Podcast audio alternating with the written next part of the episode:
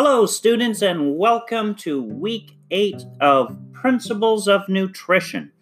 Wow, it is week eight already, and we are about to launch one of my favorite learning modules of this semester. I am convincing our learning in this module with a link to Food for Thought, Highly Processed Foods.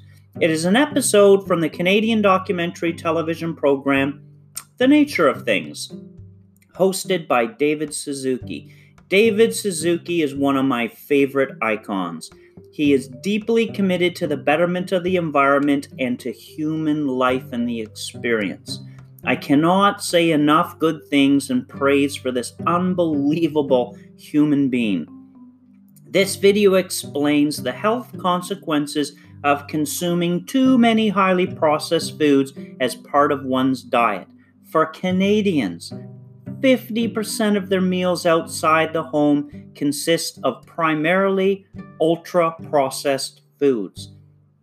Last week we learned about obesity and Canadians' challenges.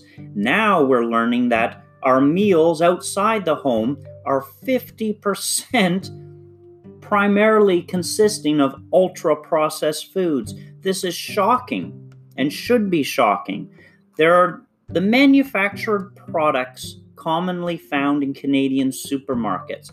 Ultra-processed foods are on the menus in fast food restaurants.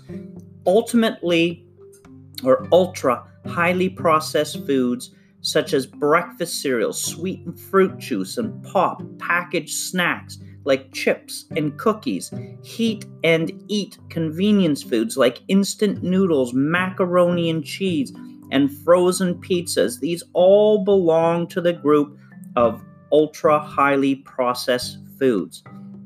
These foods are loaded with unhealthy fats, sugar, and sodium. The reason they are shelf-stable, convenient to prepare, and appealing is the concentration of chemicals and preservatives used in their manufacturing. In addition, this module will examine Brazilian dietary guidelines, which were produced in two thousand fourteen, which Canada's food guide has been modeled on.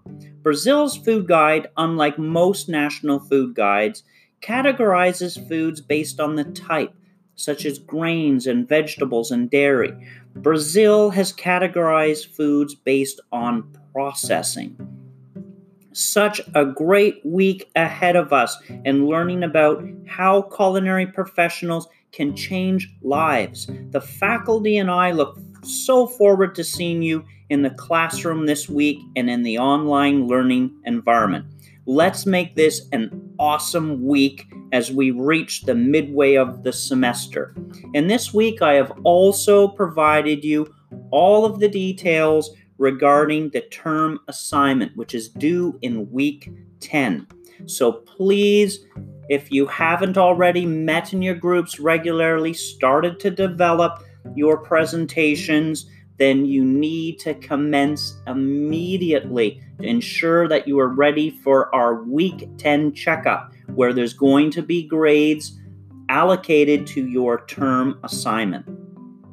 Looking forward to seeing everyone soon. Take care.